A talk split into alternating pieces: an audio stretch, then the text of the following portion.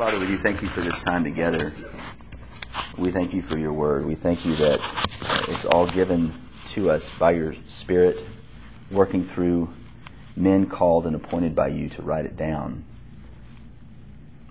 And that in it we see Christ glorified as King, as prophet, uh, as priest. And this morning, as we again take up Leviticus, we are again reminded of his kingship over his people. That we're in covenant with him and he gives laws and we are, as citizens of his kingdom, uh, under duty to obey them. Um, and even though Leviticus dealt with a different era, a different time, the principle is the same. We are bound to the law of Christ, not only out of duty, but out of love for him, for what he's done for us in his death, burial, and resurrection. Lord, we pray this morning that you would do what only you can do in our hearts as we approach this word, that you would conform us to the image of Jesus, a little bit here, a little bit there, fighting from grace to grace against the remaining um, part of our flesh that would rebel against you. We don't want to be that way, and we pray that you would continue to um, fulfill the promise that we have in Christ to be made like Him. And we know that one day when we see Him, we will be made like Him, for we will see Him as He is. And that's our great hope. And so as we continue to wrestle and struggle, uh, let our struggle be one to see Jesus clearly and love Him more. And it's to this end that we pray this morning in His name. Amen. All right, we are in Leviticus chapter 7. We're starting in verse 22, and today we're, we're finishing up the priestly manual of sacrifices. Remember, Leviticus is divided into several manuals. We've, we've already handled the first one, the uh, chapters 1 through 6, 8, I think, uh, was uh, just an overview of the general, uh, the general laws of the offerings. And then this morning, uh, we're finishing up the second manual, which was specifically written to the priests, although it has a lot to do or application to the lay person. It's dealt in the context of the priesthood. Um, Yahweh, in this section today, gives the details of what parts of the peace offerings he will get and what parts will go to the priest. Remember, in the offerings, we have the burnt offering, and we talked about how they generally represented or generally pointed to our need for atonement.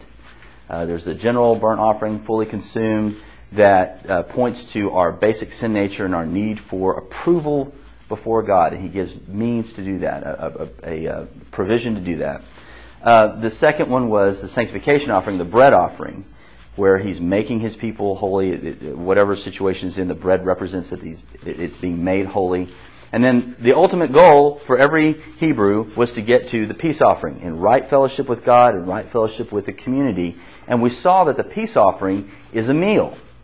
The uh, part of the animal that's sacrificed goes to the Lord as a food offering. Part of the animal that's sacrificed goes to the priest. We're going to see some of that this morning.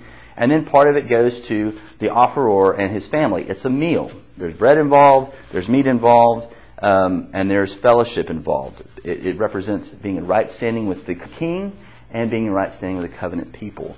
And so we're going through the last part here in the priestly manual of the peace offering uh, laws, and it gets to this more specificity on who gets what portion and, and, and that kind of thing. But before he even gets to those laws, there's this little short section of six verses in our translation that deal with ritual purity laws. And so let's let's look at this. Uh, 22. The Lord spoke to Moses, saying, Speak to the people of Israel, saying, You shall eat no fat of ox or sheep or goat, the fat of an animal that dies of itself, and the fat of one that is torn by beasts may be put to any other use. But on no account shall you eat it. For every person who eats of the fat of an animal, of which a food offering may be made to the Lord, shall be cut off from his people. Moreover, you shall eat no blood whatever, whether of fowl or of animal in any of your dwelling places. Whoever eats any blood, that person, that person shall be cut off from his people. All right, and we'll, we'll pick up uh, for the rest of the minute. As early as Leviticus 3, we see that the fat of animal sacrificed on the altar may not be eaten. Do you remember why that is? Why is the fat such a. It's a delicacy. It, okay, it's a delicacy. And it's um, set aside for the choice. It's the choicest thing. It's set aside for a different offering. It's it's it's the choicest thing, and it's set apart to to the Lord. Why? All the fat is the Lord. All the fat is the Lord's. Why is that important?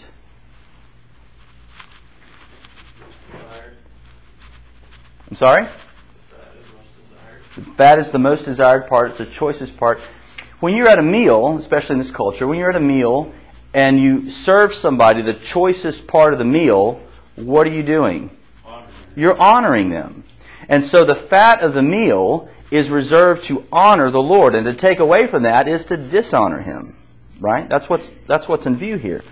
Um, the fat is the choicest portion and is assigned to God as His peculiar share. This is His portion at the table. It was a sign of honoring God with the best part, and to take it from Him would be to, dishonor Him.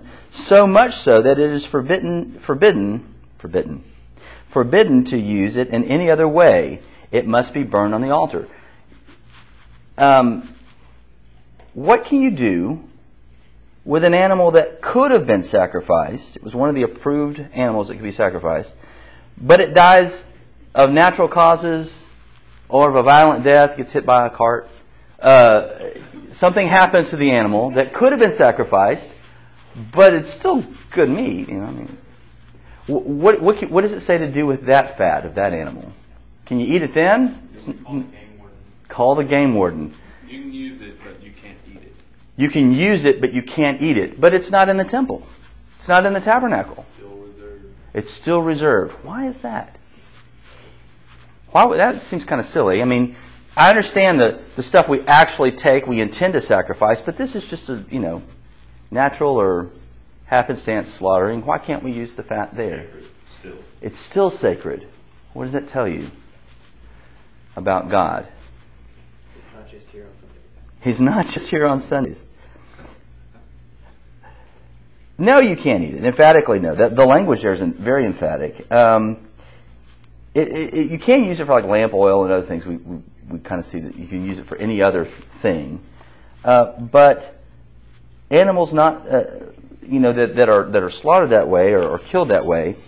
The takeaway here is that if God declares something as belonging to Him, He wants it treated reverently, regardless of where it's located. It's not just how we act in the tabernacle. It's the whole land, the whole culture. This is His. This is honoring Him on Tuesday in the morning when we're going out to the field and we see one of our goats has been torn by an animal, but the, the back part's still pretty good.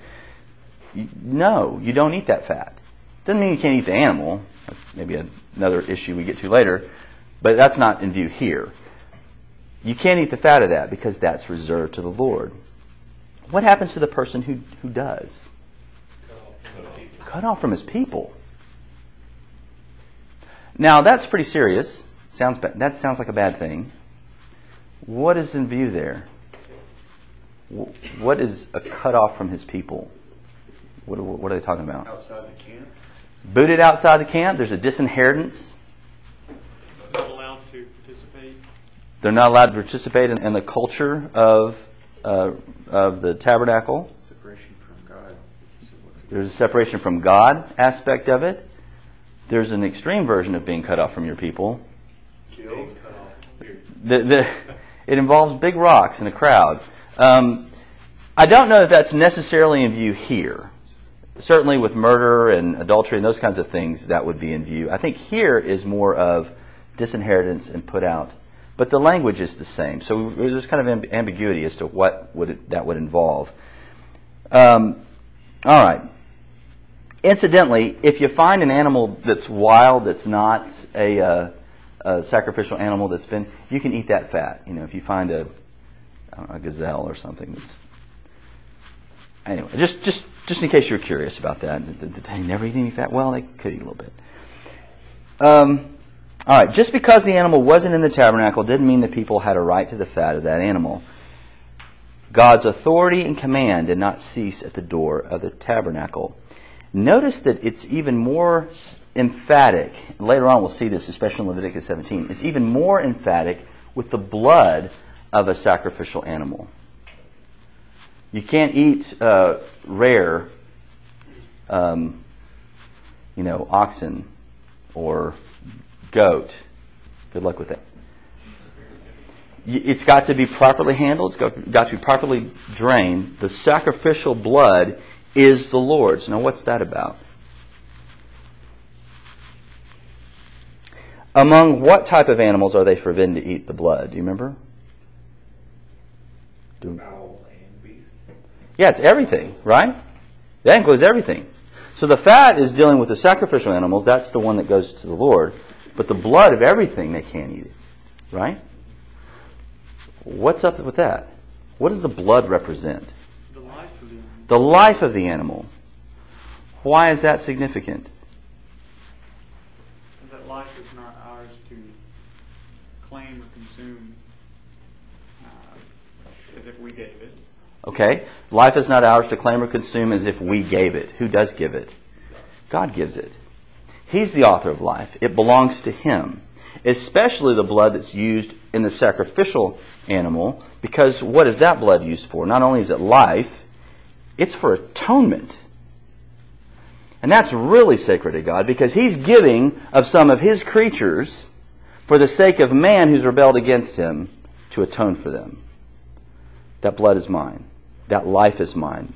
That's an expression of you are in control. You have uh, the authority and power over life and death, and you've uh, you've assigned it this purpose. I'm not going to tread on that. So you have this uh, this prohibition really throughout all their generations, throughout uh, all the land, and we saw this idea that life is in the blood way back in Genesis nine. Uh, we saw that kind of that kind of idea. Life is not to be consumed; it belongs to Yahweh. He is the author of life. And we've discussed before the New Testament idea pulled from that um, that that we are to present our bodies as living sacrifices, acceptable to the Lord, right? And so as to give Christ our best and acknowledge that our lives belong to Him. Do you think that still has any traction today? That command? That was an issue in Acts, wasn't it? Yes. Oh yeah. Li- uh, uh, eating meat sacrificed to idols. They sacrificed it and ate it uh, quite rare. Um, and, and they initially prohibited it. But as you read through Acts, toward the end of it, it's, well, in Romans, you know, one eats meat sacrificed to idols, one does, his conscience not, not being, you know, burdened by it, and so it becomes a matter of conscience, because in Christ all things are, are good. Um, so, what happens? What happens if uh, an Israelite eats blood? What, what's the what's the penalty? Should be cut off from his people. He show, he's going to be cut off from his people. Look at the language there. 27. Whoever eats any blood, that person shall be cut off from his people. The language of that person is a legal pronouncement. There's no ambiguity on who bears the penalty and who bears the judgment for that violation. That person. And when I read that, uh, it reminded me of the uh, the parable Jesus gave of the, the Pharisee and the tax collector. Remember how he ends it? The the tax collector is pleading, "Make that sacrifice apply to me." Is what he's is he's, he's pleading with God, beating his chest, this emotional gush thing. I want that to apply to me. And Jesus gives this great statement on justification by faith alone. He says, I tell you, uh, that man, or this man, some translations read, uh, went home justified rather than the other. The language is specific, a judicial rendition, and dismissive of the other guy rather than the other. And it's the same kind of idea here in the negative. In Jesus' parable, it's the positive. It's a positive pronouncement. That man, this man. But you have that idea here in the, in the negative. All right. Let's look at verse 28. The Lord spoke to Moses, saying, Speak to the people of Israel, saying, Whoever offers the sacrifice of his peace offerings to the Lord shall bring his offering to the Lord from the sacrifice of his peace offerings. His own hands shall bring the Lord's food offerings. He shall bring the fat with the breast, that the breast may be waved as a wave offering before the Lord. The priest shall burn the fat on the altar, but the breast shall be for, the, for Aaron and his sons. And the right thigh you shall give to the priest as a contribution from the sacrifice of your peace offerings. Whoever among the sons of Aaron offers the blood of the peace offerings and the fat shall have the right thigh for a portion. For the breast that is waved and the thigh that is contributed, I have taken from the people of Israel out of the sacrifices of their peace offerings, and have given them to Aaron the priest and to his sons as a perpetual due from the people of Israel. This is the portion of Aaron and his sons from the Lord's food offerings, from the day they were presented to serve as priests of the Lord. The Lord commanded this to be given them by the people of Israel from the day that he anointed them. It is a perpetual due throughout their generations. Verse 37 This is the law of the burnt offering, of the grain offering, of the sin offering, of the guilt offering, of the ordination offering, and of the peace offering, which the Lord commanded Moses on Mount Sinai on the day that he commanded the people of Israel to bring their offerings to the Lord in the wilderness of Sinai. All right. That ends the manual. But do you remember what's the unique part of the peace offering? We discussed it already. The unique, the unique part of it doesn't happen in the other ones. What happens in relation to the worshiper, the offerer? It's a unique feature here. He gets to consume. He gets to consume part of it, of his own offering. He gets to consume part of it. It's a meal. There's a lot of hands-on involvement here by the guy bringing the offering. Uh, he brings the offering. Um, the the priest holds the animal. The worshiper actually slits the throat, and the priest collects the blood. He's involved in this very intimately. Um, he's also to bring, after it's kind of cut up, the, the, the breast of the animal. I'm assuming that's the rib. Uh, some ambiguity there, but I'm assuming that's what it is. And he does something with it. What does he do with it? The wave offering? The wave offering. Yeah. What's up with the wave offering? Did, did, did they're doing this? What, what's this? So it starts at one end of the temple and goes. Goes to one in the temple, goes the other, and everybody does their peace offerings all together. And we go, okay, we're going A to Z.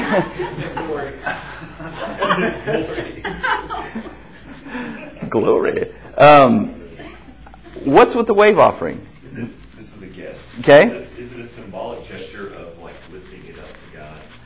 I think you're right. I think it's a ritual uh, declaration of this is God's. I dedicate this to Him. And and the smart guys tell us that it's the priests that are actually doing this, uh, not the not the offerer. They take it and they and they either hold it up to God, they do this kind of thing with it, or they'll walk around with it held up. Kind of those are the two theories on what that actually looks like. Uh, I don't think you'll see either of those kinds of things happening on TBN when they do their wave offerings. Just to let you know, hold up your tithe. You know, well, I don't know, but, but um, anyway, so the, it's a it's a dedication to the Lord. It's just shake your head. It's okay. Uh, it's it's a dedication to the Lord of that portion of the animal. The the the breast is the wave offering. Um, there seems to be a, a, ritual action that indicated that whatever was being waved uh, was being dedicated to the Lord. Um, and this portion uh, is a choice piece. The breast of the animal is a choice cut of meat. This is what the Lord uh, will give to Moses as we get to it in chapter 8 uh, during the ordination ceremony of Aaron. God gives to, to, Moses this breast piece of the of the sacrifice, and so it's a cho- it's considered an honor, a choice piece. All right, and this portion is given to the priests and their families, not just the officiating priest. What else is given? The right thigh. The right thigh. Why the right thigh? Oh, why the thigh? You had to pick one? You got two options? The right is always the the more the better side. They're, it's favored. Sit at the right hand. It's it, you- culturally it's a favored side of the body. The right thigh. Uh, we're not really sure what this means. Uh, what portion of the animal this is? It could be like the calf, or it could be the the actual thigh, or some kind. I don't know. They, they, Did they there's put some. their hand under the right thigh of That- the forefathers? Well, they, they, there was that issue. We talked about that in Genesis, and we never want to talk about it again. Um, so you, you have uh, you have it being uh, it's portrayed another choice piece of meat of the animal for the priest, and this goes to the officiating priest, the guy who actually is hands on does the ceremony. So you've got the breast to the to all the priests and their families. You've got this right thigh as a contribution of the priest who's actually helping the worshiper make this peace offering. Um, it, again, both valuable. And notice the order of operation here. The fat, number one, the fat and the choice portions are given to the Lord on the altar. Remember, that was the fat, the liver, and the kidneys, because those are seen as to be the seat of the emotions, the heart of the matter, so to speak. And then the next procedure is after the stuff is given to the Lord that, that is His, and only then, uh, the officiating priest is to receive the right thigh as his contribution, and they do the wave of the, of the. So the priest stuff comes after God's stuff. Again, it's honoring God first. There's sort of an honor to the priest in giving him this contribution. Uh, but who's giving it to the priest? Is there any doubt who's giving it to the priest? Who owns the breast piece and the thigh? Well, no, it's all Lord. It's all Lord's, right? Always a good answer in Sunday school. Um, it's it's the Lord's, and out of the Lord's portion, He gives it to His priest. These choice pieces of meat. It's an honor thing from God to the priest. And notice how He says it. It's like out of nowhere. He says, "I have taken from the people and have given them to Aaron the priest and his sons." This donation to the priest is a divine appointment. This is not something that the, the priest has ginned up. This is something that God has directed to happen. Not only uh, is it given to the priests by divine appointment, it's their portion given to them from their ordination onward. When they become priests, they're entitled to this because of what God has decreed and what God has declared uh, for them. It's a perpetual due throughout their generations. And look at verse 37. It begins the summary statement of the priestly manual for sacrifices. Where were these laws given?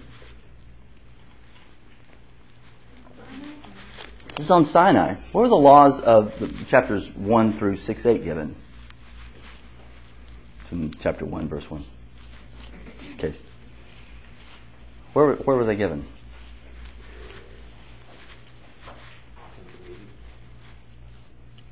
Is the same place? Sinai? Not Sinai. Tenth. In the tent of meeting. Why, in chronological order, would you have Sinai second? I mean, didn't the tent happen after Sinai? After Moses going up on the mountain? What's going on there? What do you think?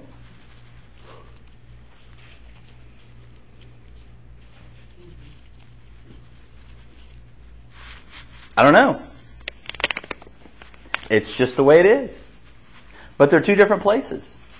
He talks about what the priests are due, what they're given. He gives this law to him on Sinai, and then he gives the law to the people uh, and the tent of meeting after the tent tabernacle is already constructed. But he puts that stuff first. It makes logical sense. If you think about it, that he would put what are the sacrifices?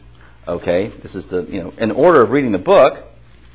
But he talks to Moses initially on the mountain about these portions and what's going on here. Don't eat the blood, don't eat the fat. Here are the portions. And then he gives the entire range of, of offerings in the tent of meeting. It's kind of, uh, it's just kind of interesting. I don't know why. I mean, I, I, I, I didn't, none of the smart guys told me. So that's just a weird deal. So there it is. But the point here, a significant point here, is that these sacrifices begin immediately. They did not wait until they were settled in Canaan, and this went on throughout the 40 years of their wandering. We'll see when we get to Numbers. And I don't know, to get to your question that you sent to me earlier this week, I don't know why, uh, uh, how that worked. If they were traveling, how they did the daily burnt offering sacrifices. It may be that um, they stopped in the morning and then they stopped again at 3 in the afternoon to do that sacrifice. But would they set up the whole tent and do it, or I, I don't know. I again, smart guys are silent on that. So, and and Scripture doesn't tell us, which is probably the more important issue. So we we just don't know. But I think there there had to been some procedure that they worked out because there's freedom to some extent on how to make it happen, right? Um, we're talking about the burnt offering that's done daily. We talked about that earlier. How would you do it if you're traveling? In the desert? Do you stop, set up the tent, do the thing, and then tear it down and keep going?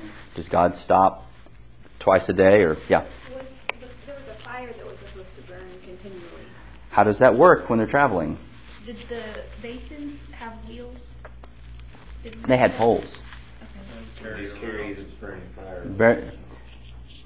You draw the short stick on that job. There's something else that's more dangerous to carry. Well, that's true. I'd much rather do that than the ark. You're right. Very, very valid point. Um, okay. Nitroglycerin. No. did the, the offering on the move. Maybe, maybe they did. I don't know. I, we're not. I, you don't really see that in the claymation videos that you see at the Gospel Coalition. All right. Let's remember why these laws were given. The Lord, as covenant king, was giving covenant laws to his covenant people so that they could be faithful citizens of his covenant kingdom. This is all wrapped up in I will be your God and you will be my people. How does a holy God dwell, or how does an unholy people dwell with a holy God? And we see that in the priestly manual, the teaching of a continual dependence that they had for the need of God's favor and grace because they're sinners in the midst of His presence. It's holy. And we see uh, that they had to have a high regard for His holiness because they're sinners in the midst of the presence of a holy God. And then you see that the priority that they must put on ensuring the continual worship of Yahweh because He's worthy of worship, right?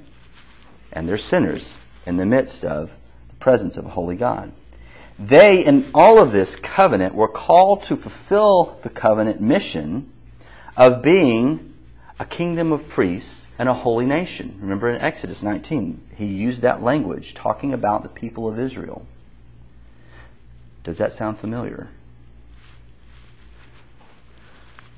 Are we not called a royal priesthood, holy nation?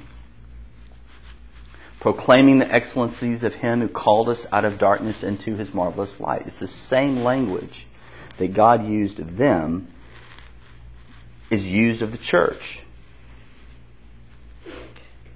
By what means did He call us out of darkness into His marvelous light? How did He do it? What happened?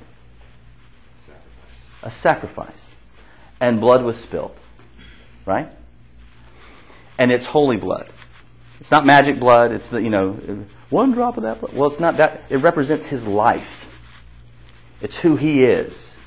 Holy, blameless, undefiled, infinite, worthy. It represents him. It was by means of the atonement through his own shed blood that he called us out of darkness into his marvelous light. He didn't have to do it. And logically, it would have made sense for him to wipe out all of us rebels, the entire rebel race. That would have been the logical thing to do by our reckoning. And yet, Christ has come both as our substitute, make it apply to me. He's come as our substitute and to satisfy the justice that our rebellion against God demands. We can't atone for ourselves. I'm not good enough, I'm not smart enough, and not enough people like me to atone for myself. It's just not going to happen. But yet, in his perfection, Christ was eminently qualified to accomplish this great gift. Romans 5 9 says, Since therefore we have now been justified by his blood, much more shall we be saved by him from the wrath of God. I think sometimes we get in this mindset here that Christ coming to earth, dying the death that we should have died, living the life we should have lived, he in some way was doing something to kind of pull us away from angry father. That God was angry, the father was wrathful, and yet Christ has come and, and per, to persuade God not to destroy us all, he comes as a humble servant to do this, to do what he did. Right? That's not biblical. There's no disunity among the persons of God. Um, Paul talks about it in 2 Corinthians like this In Christ, God, Father, Son, and Spirit, was reconciling the world to himself, not counting their trespasses against them, and entrusting to us the message of reconciliation. God's whole focus with Christ is a message for us to take to a dying and depraved world, be reconciled to God through Christ. That's the whole point. That's the, that's the focus of the blood, to create worshipers. To create people to come to the peace offering. That is Christ. That's the point of the blood. And this brings us uh, to something that, that really impressed upon me this week as I dwelled on this passage. Those portions that were given to the priests were, were, were God's portions. They were His, that, that's His stuff that He's giving to these priests. The, the choice breastpiece that was waved and the thigh piece that was consecrated. That's His stuff that He's giving, these choice honoring pieces to these priests. The people gave them as a consecration to God, but in his kindness, he gave to his priests those choice pieces of meat to feed them. How much more has he given his kingdom of priests in the church under the new covenant an even greater portion? Ephesians 1 tells us that he gave us Christ as head over all things he gave him as head to the church, which is his body, the fullness of him who fills all in all. And it just hit me. Do we allow ourselves to be overwhelmed with the goodness and kindness of God and his provision for his people and his provision for you? Do, do you ever just stop and just get overwhelmed by that? Just allow your heart. And I do think it's an allowing. It's there. We push back with problems. We push back with concerns, and I'm still not here on this issue. I'm still not this, and God, why can't I do this? That's a pushback to the natural, what's going on around us, overwhelming grace and kindness of God to His people in Christ. Do, do we ever just stop and be overwhelmed by the choicest portion The Lord is my chosen portion in my cup. You hold my lot. The lines have fallen for me in a pleasant places. Indeed, I have a beautiful inheritance, the psalmist says in Psalm 16. My flesh and my heart may fail, but God is the strength of my heart and my portion forever. The meat's nice. God's infinitely better. Titus 3 But when the goodness and loving kindness of God our Savior appeared, He saved us, not because of works done by us in righteousness, but according to His own mercy, by the washing of regeneration and renewal of the Holy Spirit, whom He poured out on us richly through Jesus Christ our Savior. So that being justified by His grace, we might become heirs according to the hope of eternal life. And Romans 5 5 tells us, And hope does not put us to shame, because God's love has been poured out into our hearts through the Holy Spirit who has been given to us. What an amazing, amazing thing. Think about your last week. Think about how faithful or not you've been in the covenant kingdom. And think about the portion that He's given you in Jesus to cover what you did just this week. I'm 43 years old. That's a lot of covering. What an amazing grace we have in Christ. His portion to us is overwhelming. There's a traditional story about the destruction of Jerusalem by the Babylonians, uh, where it said that when the troops had broken into the city of Jerusalem, the people fled some one way and some another, but the priests went on with their sacrifices and holy rites of the temple as if they heard nothing. They kept doing these procedures. They kept doing these rites. They kept sacrificing, doing the wave offering, doing all this stuff. While the city's burning around them, they're faithful to their duties and their calling as priests. There are wars. There are rumors of wars. There's famine. There's sickness. There's disease. In the midst of all of it, we're called as a kingdom of priests to our God to be faithful. Regardless of the chaos that goes around, we're called to be faithful.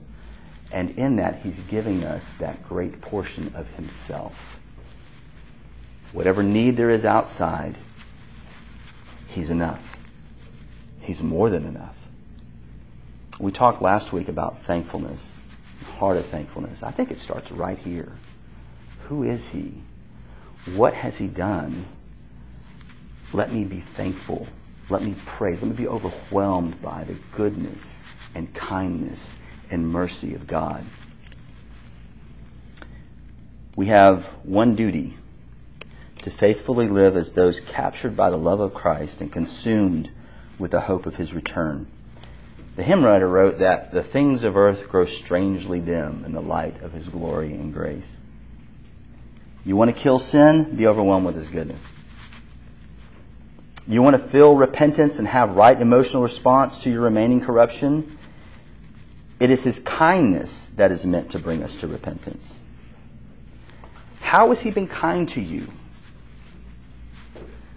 Let your heart be overwhelmed with that.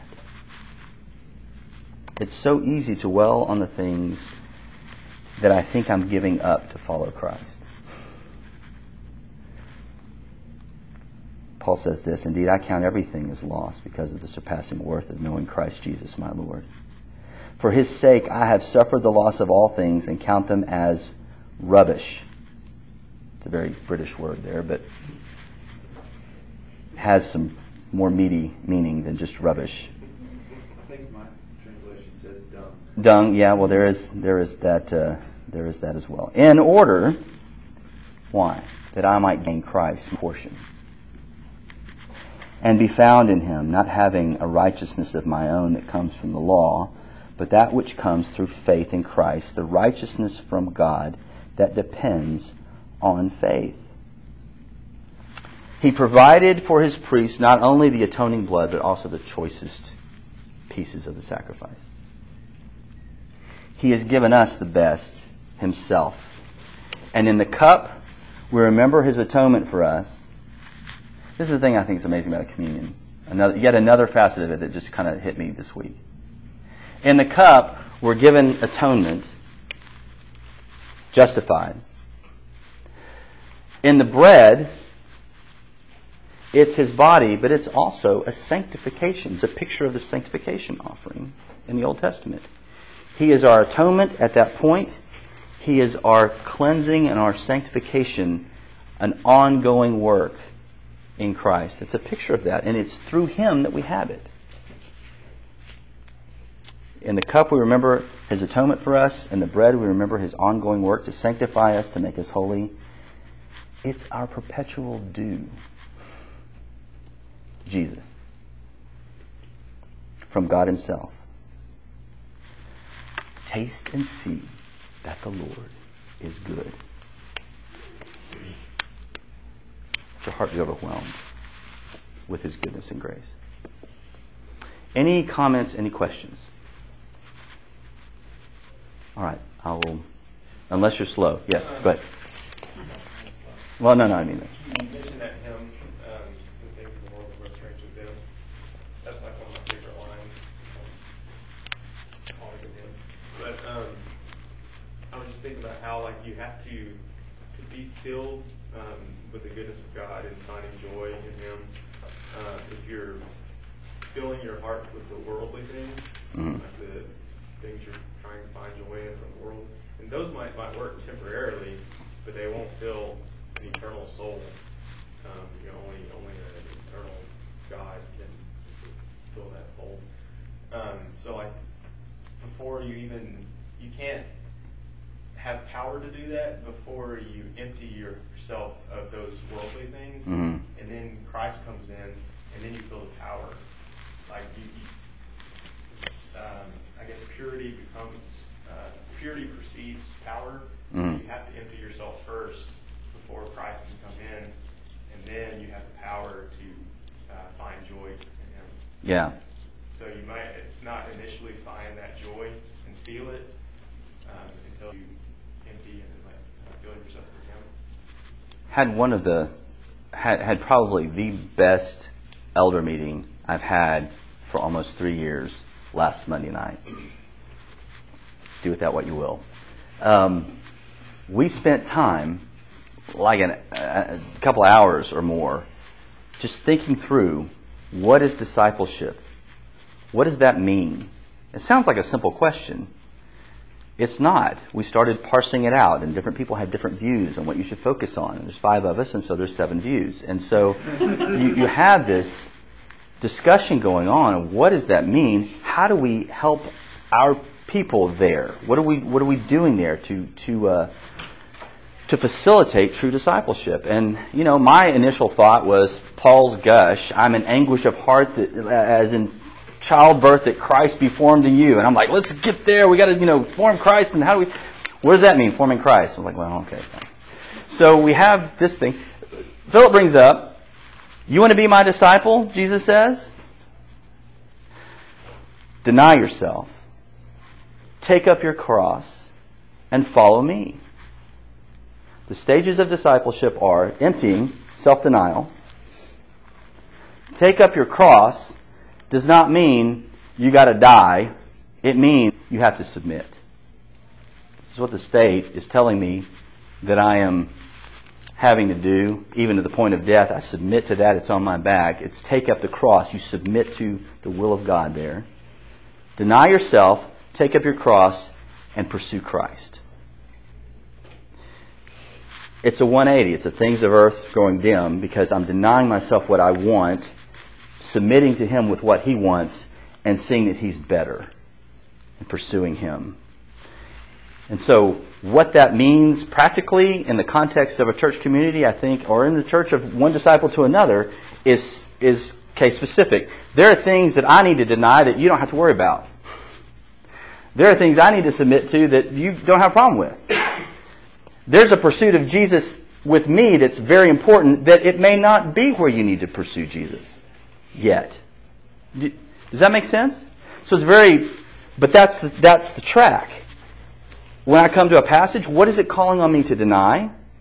How is he calling on me to submit? I'm going to redo our one-to-ones. How is it calling on me to submit? And, and how is it showing me to pursue Jesus? If you want to be his disciple, what am I doing? What am I clinging to that is the things of earth, the temporary stuff? How should I submit to what God, the King, the covenant King, has commanded? And how does that help me pursue Jesus? Yeah. And uh, in the Beatitudes, it's blessed are the pure in heart, for they shall see God. So like, get that crap out of your life, and then you should see God. hmm Pure, like purify yourself, and then you should see God. But I can't do it. And He'll fill you. I can't purify myself. Put your situation- put yourself in a situation where you can. I need Jesus. And it gets me to the pursuit of Him. Means of grace is a submission thing, you're right. it gets me to the pursuit of Him, um, ultimately, which is the, the peace offering. he comes back. I'll try to wrap it around. It's the peace offering in Jesus. All right. Sorry for that little rant. Um, any anything else? Okay, I'm going to pray.